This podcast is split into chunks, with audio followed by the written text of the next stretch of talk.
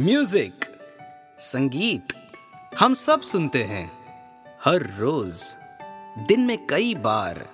कभी कभी तो हम एक ही गाना बार बार रिपीट करके सुनते हैं। कुछ हमारे फेवरेट्स में से है और कुछ गाने हमारा मूड सेट करवाता है। कभी खुश होने पर हम डांस नंबर्स प्ले करते हैं और कभी सैड होने पर अरिजीत। आप चाहे जो भी हो जैसे हो। गाने तो सुनते ज़रूर हैं। Am I right of course you are listening to Madan Pisharody's music meditation where I would be driving you through an immersive experience on listening to music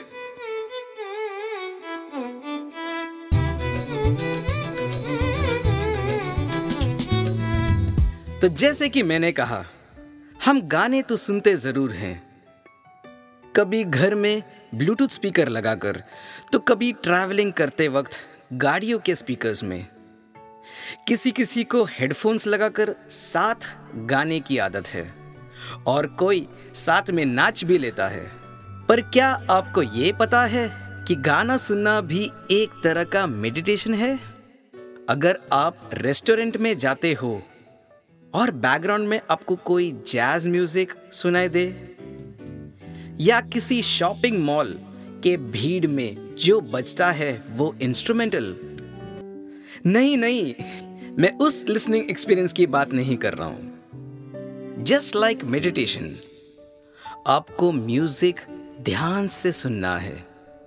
पूरी तरह उसी में डूब कर उसका अनुभव लेना है।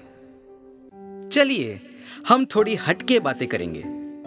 क्या आपको पता है आप किसी तस्वीर या नेचर के किसी सीनरी को ज़्यादा देर नहीं देख सकते हैं। यस दैट्स ट्रू आप अगर किसी इमेज या किसी जगह को काफ़ी देर स्टेयर करते हो तो आपका ध्यान पूरे इमेज या सीनरी के किसी एक ऑब्जेक्ट पर फोकस होगा। अगर आप उसे भी स्टेयर करोगे तो वो और जूम होते जाएगा।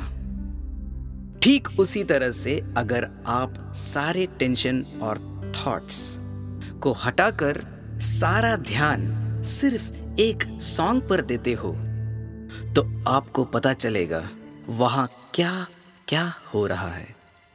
आपको पता चलेगा कि गाने की शुरुआत कैसे हुई है और कैसे प्रोग्रेस हो रहा है। एक इंस्ट्रूमेंट से शुरू होकर धीरे धीरे और भी इंस्ट्रूमेंट्स बज रहा है। फिर एक सिंगर की वॉइस फिर और भी सिंगर्स के वॉइसेस फिर कुछ सॉन्ग के पोर्शंस जो आपके फेवरेट हैं। आप उस लाइन का इंतज़ार करते हैं कि वो कब आएगी। वो फेवरेट लाइन आते ही आपको एक स्पेशल सा फीलिंग होता है।